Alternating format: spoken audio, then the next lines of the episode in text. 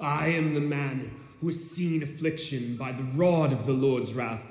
He has driven me away and made me walk in darkness rather than light.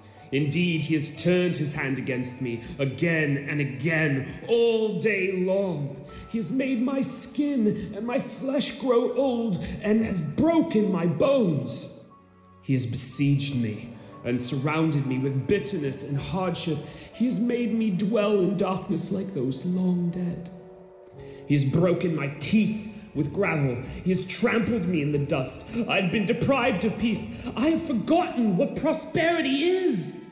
So I say, splendor is gone, and all that I had hoped for from the Lord.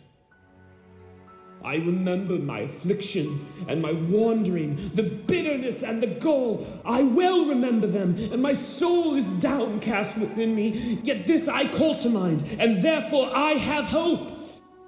Because of the Lord's great love, we are not consumed, for his compassions never fail. They are new every morning. Great is your faithfulness. I say to myself, The Lord is my portion, therefore I will wait for him. Good evening. My name is Zim Okoli. I'm one of the ordinands here HCC. It's great to be with you this evening. I've been here since September uh, with the church. And if you don't know what an ordinand is, it's just someone who's training for ordination, hence ordinand. That means we're training to be a minister with a church. Um, we've got a great passage in front of us this evening. Let me pray for us as we come to hear from God. Let's pray. Our Father God, we, we thank you so much for your word. We're so in debt to you for choosing to speak to us and to reveal yourself to us. We think of how Jeremiah says that your word is a hammer and a fire. We ask that your word would refine us this evening and help us to look to you afresh. In Jesus' name, amen. Um, I think it was last year I tuned into an online event called Movies Are Prayers. It was an event that explored how movies uh, a type, a picture of lament. Last week, Jamie very helpfully told us lament is when we process our emotion in prayer and we voice our confusion.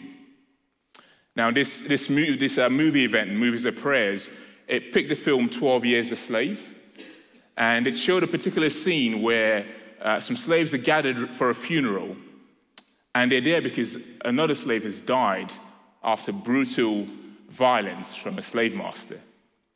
And they gather by this a graveside, and I think we're going to have a clip of what uh, was shown in that event. My soul arise in heaven, Lord, for the year Jordan road. Well, some say John was a Baptist. Some say John was a Jew. But I say John was a preacher cause my Bible says so too. I say roll, roll. Roll,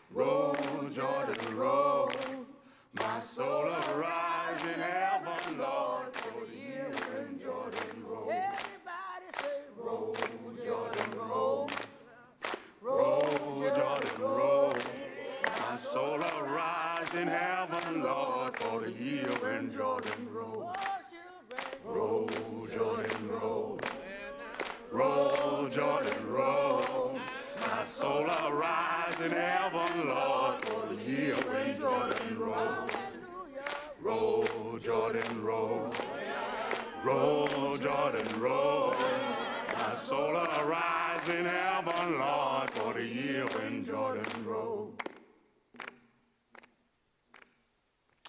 It's a very powerful scene. I don't know if you noticed the protest on the face of Solomon Northup, the, the main character who the camera zoomed in on. Did you see the anger on his face? But I don't know if you know if you noticed something happening because at first Solomon is is downtrodden. It's almost like you can hear him saying, Why should I sing to God when he's done nothing to stop the brutality? And his face is down, his shoulders hunched, and he is not singing. But he begins to process his emotions. As the words of the song works in him, you see slowly his gaze lifting, his shoulders opening, and he begins to sing loudly at the top of his voice. His face is still angry. He's still protesting, but he's singing to God. This is what lament is. When our hope seems dead, we bring our protest to God and we find renewed hope in Him. This is what we're going to be seeing in our passage today in Lamentations 3. It's, the process that we see the poet go through in this passage. It begins, verse 1 I am the man who has seen affliction. In Lamentations 3, things get personal. You see, last week we saw the voice of Jerusalem personified in Lady Zion, speaking on behalf of the people, but now the poet steps to the forefront and it's personal. He says, I am the man who has seen affliction. He has a protest to bring to God. But you see, as we listen to his protest, we are, we are not objective, neutral bystanders. We too have our suffering. Some of you here this evening have a personal protest to bring to God. And so we join him. And you see, sometimes when we go through pain and darkness, in that moment, it can feel like all hope is lost. I don't know what you're going through right now or have been through. A wise person once told me when it comes to suffering, it's not a matter of when, sorry, it's not a matter of if, but when. You just have to live long enough. And when we find ourselves in that pain, things can feel hopeless. And that's the first dynamic we see in this passage this evening is what does it look like when hope in the Lord dies? That's our first point. When hope in the Lord dies. Have a look again at verse 1 to 3. It should come up on the screen. He says, I am the man who has seen affliction by the rod of the Lord's wrath. He has driven me away and made me walk in darkness rather than light. Indeed, he has turned his hand against me again and again all day long. There is no mince in his words here, right? He, he says, I am in pain because of the Lord. It is by the hand of the Lord's wrath, his anger. It's like he says, The Lord has become a bad shepherd to me. Instead of using his rod to lead me towards safety, he has used his rod to drive me away into darkness. What a, what a frightening mental space to be in to not be able to think anything else but the God who should be for me seems to be against me. It might be that you know that feeling. Right now in life, God seems to be leading you from one dark tunnel into another. And you wonder, what is God doing in all of this? But I do wonder why does the poet seem to say God has done this? Why does he choose that at his conclusion? You see, actually, that should surprise us. See, in our day and age, actually, most people conclude that actually suffering is a sign that there is no God. There's no one to blame. Here's how the atheist Richard Dawkins puts it. He says this in his book, River Out of Eden. In a universe of electrons and selfish genes, some people are going to get hurt, but other people are going to get lucky. The universe that we observe has precisely the properties we should expect if there is at bottom no design, no purpose, no evil, no good. Cherry. See, that's very interesting, except that actually, when we, when we look at most of human history, and actually when we look at most humans today in the world, no one seems to come to that conclusion when they suffer. Actually, most humans sense that deep down, there is something wrong with the world, that the world is not how it should be, and that there must be a story to explain this. And you see, to Israel, the people of the Old Testament, God had revealed this story. He had revealed that there is one good God, a God of order, who created a universe of order and goodness to reflect his own goodness. And that the only way we can end up with a universe where there's brokenness is if somehow there has been distance and drift between us and that God who is the source of goodness and order. And that is exactly what's happened. The Bible says that human sin has put distance between us and God. And that, that is why this world has been plunged into brokenness. And this is why the poet ultimately says, God has done this. Not because God does evil, but because God had warned Israel over and over again that, look, to drift away from me is to drift away from goodness. And he had said to them, for instance, Deuteronomy chapter 28, he said this All these curses will come on you because you did not serve the Lord your God joyfully and gladly in the time of prosperity. Therefore, in hunger and thirst, in nakedness and dire poverty, you will serve the enemies the Lord sends against you. Now, let's just take a double take and hear this correctly. God is not saying that if you're going through some hard time right now, some bereavement or something else, that He is punishing you for some lie you told last year or something like that. That is not what the Bible teaches. Jesus himself in John chapter 9 is very careful to say, look, we mustn't draw one to one connections that are so simplistic between sin and suffering. In a world that's already broken, it's far more complex than that. But the Bible is saying this that the sin of Israel is a picture of how you, how I have said yes to God's good gifts and no to God Himself. And that puts distance between us and God. And that is why this world has been plunged into suffering. And you know, sometimes that experience of living in a broken world, it will be so painful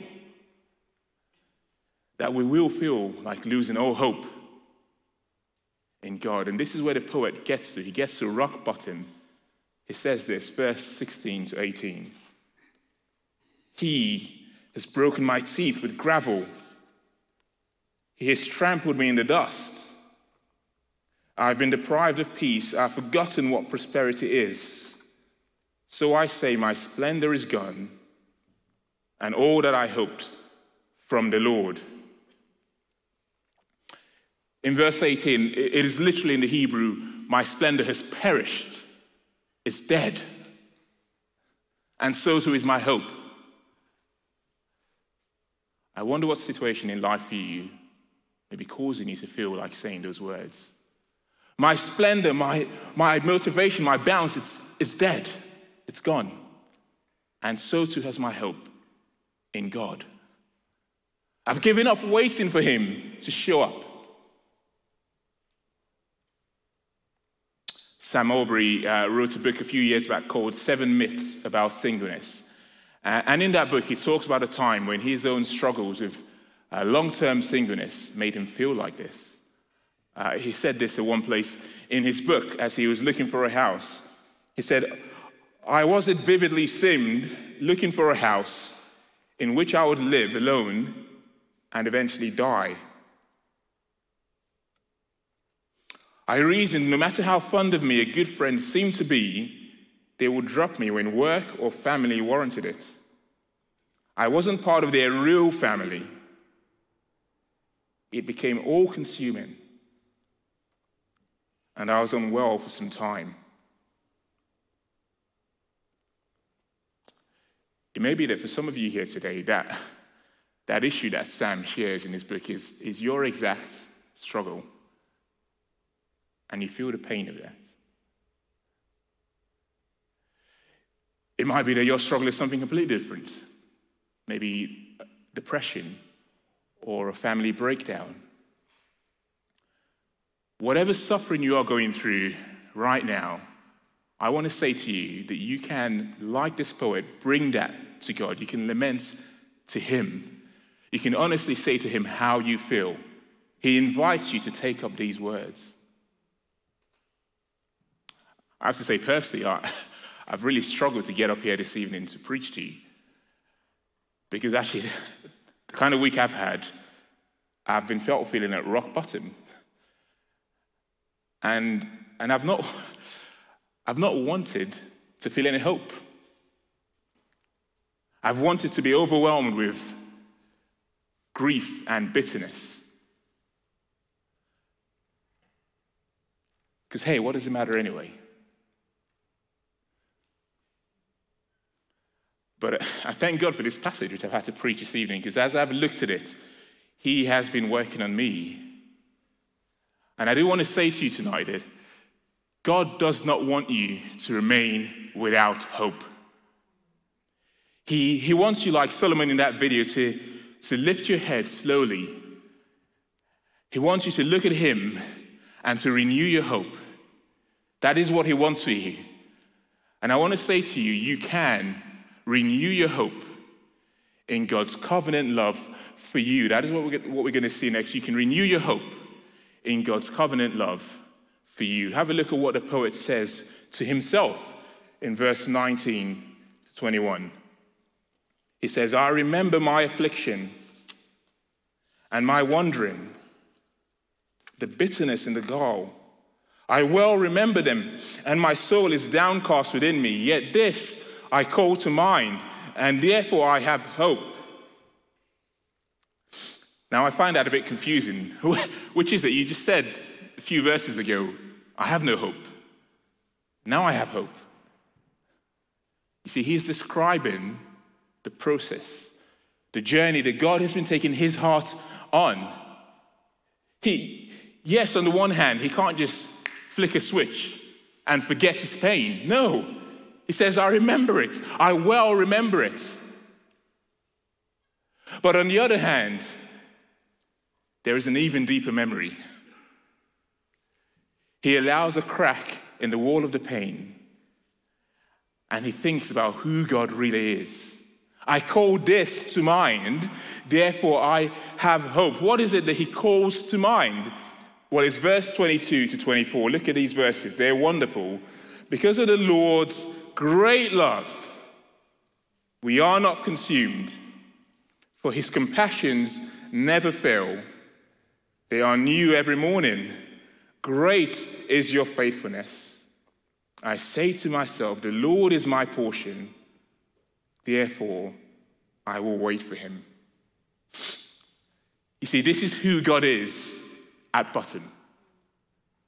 This is God's essential character because of the Lord's great love. In the Hebrew, it's the word hesed. It means his covenant love. It means a love that does not ebb and flow with circumstances. It's the love that he's binded himself to with an agreement in the Old Testament, when God called Moses to make the people of Israel his own people, he made a covenant with them, a binding agreement sealed with sacrifice. And in that covenant, bloody sacrifices were made as a sign that God was saying, Look, if I could break my love for you, let me be like those animals, broken and bloodied. And so when this God revealed his name to Moses, he said these amazing words Exodus 34. And he, God, passed in front of Moses, proclaiming, The Lord, the Lord, the compassionate and gracious God, slow to anger, abounding in love and faithfulness, maintaining love to thousands, and forgiving wickedness. Yet it does not leave the guilty unpunished. This, who God is, is what the poet calls to mind the God who is unbreakable covenant love. You see, this God cannot leave you alone. Yes, he punishes the guilty, that is, those who ultimately reject his love. But if you're one of his children, that is not you. If you're one of his children, no matter how awful a situation you might be in, you can know that it cannot be, it cannot be because God has stopped loving you. He has bound himself to you. And this love is not something God does, it is who God is. And that means that He cannot depend on how pleasing you are to Him to love you. This is who He is at bottom. God is compassionate. This is the God who looks on even a violent city like Nineveh and says to Jonah, Should I not have compassion on them? How much more will his heart go out in love and longing for you when you feel like you're without hope? How much more you who are his child? God is love, says 1 John chapter 4. He is abounding, he's, he's overflowing with it. It does not depend on you. Uh, the 16th century reformer Martin Luther uh, said this that the love of God does not find, but creates that which is pleasing to it. And this is true. We know this is true because living this side of the death and resurrection of Jesus Christ, we know that the love of God has stepped in and is taking the initiative to make us new. You see, we can look in the midst of our pain to that greater man who has seen affliction out of love for you and I. Here's how the prophet Isaiah put it in Isaiah 53, describing Jesus. He says, that we considered him punished by God, stricken by him, and afflicted. But he was pierced for our transgressions, he was crushed for our iniquities. At the cross, out of love for you, the Son of God chose to take on the affliction that our sin deserves to face the darkness in your place. At the cross, the Son of God lamented on our behalf Eloi, Eloi, lama sabachthani, my God, my God, why have you forsaken me? He was utterly forsaken so that you and I don't have to be. No matter what we're going through, we never need to fear that God has left us because Jesus has paid a price. This love renews hope. This love gets us up again in the morning. Now, I want to say to you that whatever your pain, whatever your grief, if you've put your life in the hands of Jesus Christ, He will never leave you. He will never forsake you. Sam Allberry, I mentioned earlier on, he, he remembered this love. He called it to mind when he was going through his struggle. And he said this Life in this tragic and fallen world is fraught for all of us.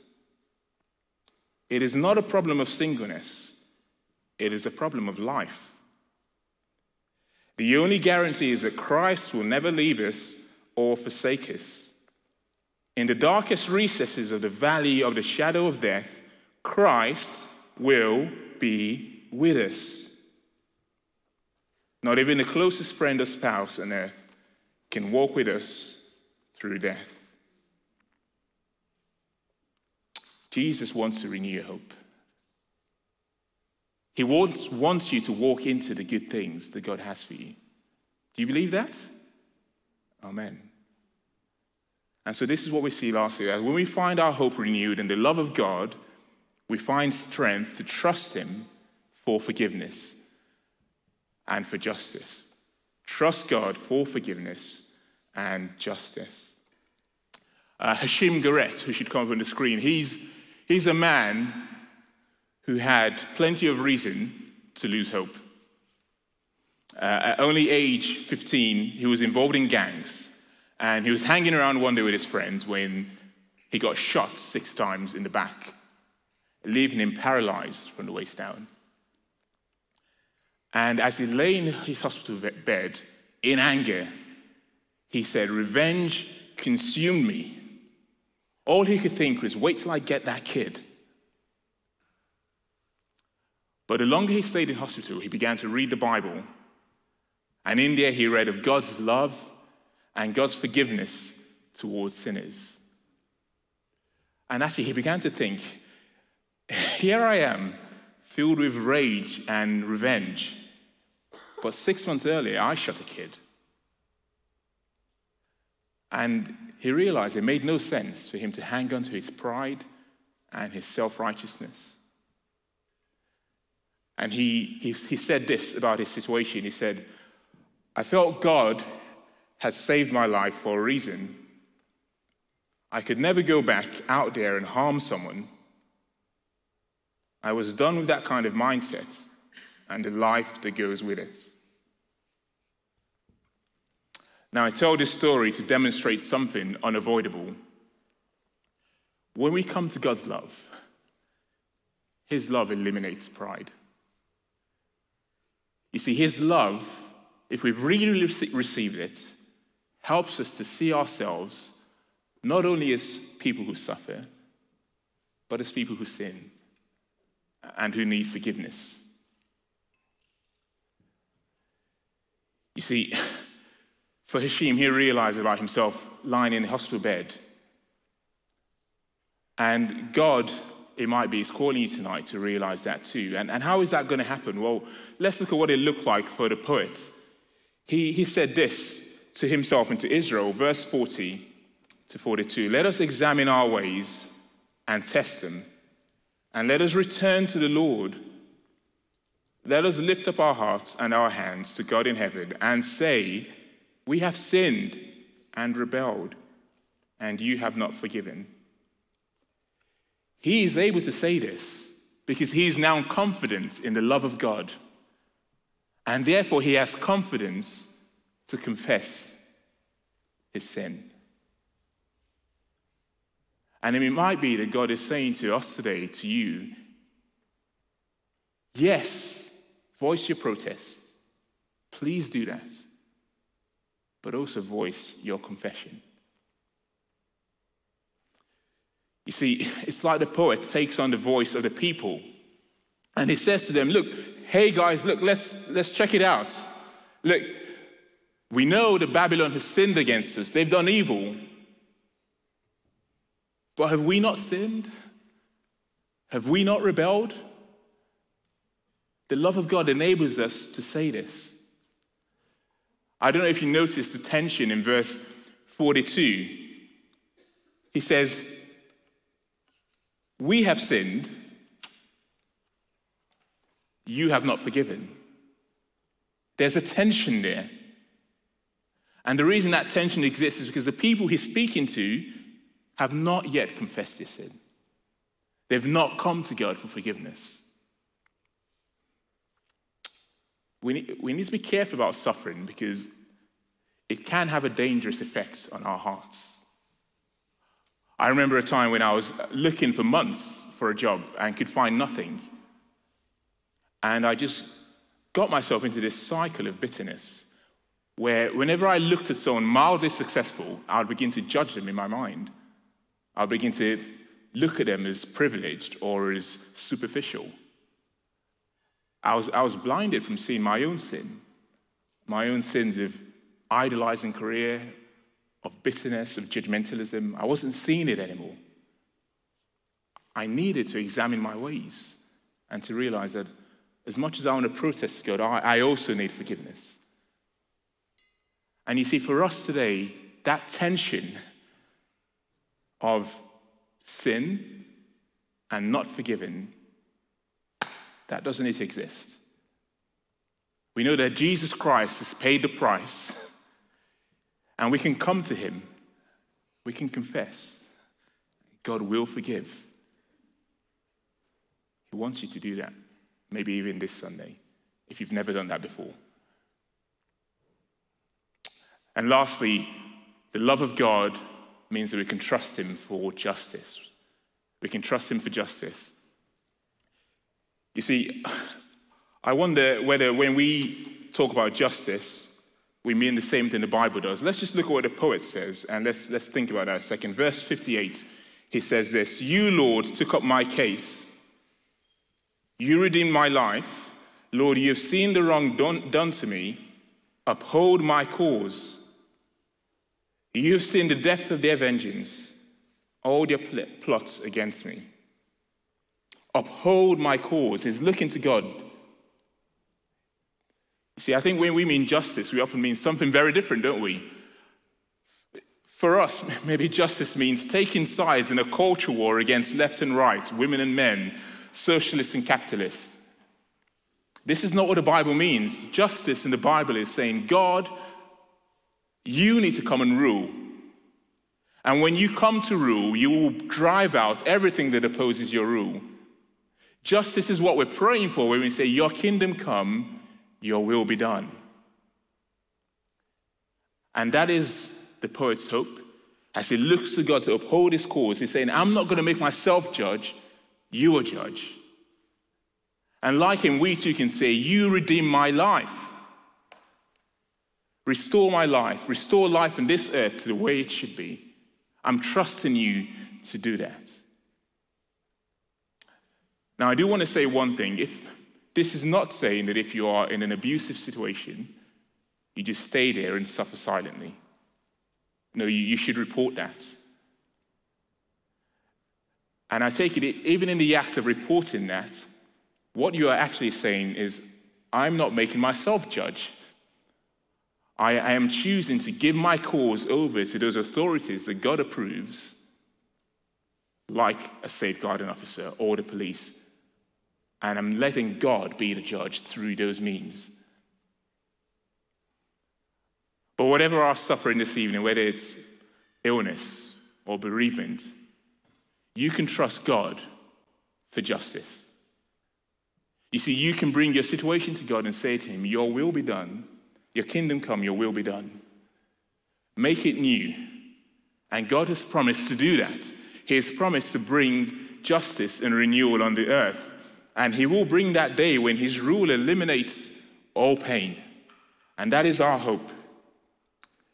As we finish, just listen to these words the promise of God from Isaiah 25. The sovereign Lord will wipe away the tears from all faces. He will remove his people's disgrace from all the earth. The Lord has spoken. In that day, they will say, Surely this is our God. We trusted in him and he saved us. This is the Lord. We trusted in him. Let us rejoice and be glad in his salvation. Amen. Let me pray for us as we come to a close.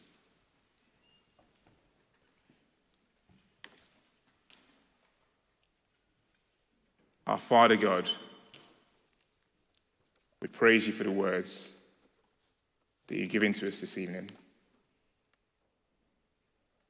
We praise you that because of your great love, your covenant love for us, we are not consumed. Father, we thank you that when we look to you afresh, you renew our hope. And I just want to pray for all of us this evening, and particularly those who are going through a hard time right now. I thank you that you know each of our stories and each of our pains. I ask that you would help any who this evening feel like hope is lost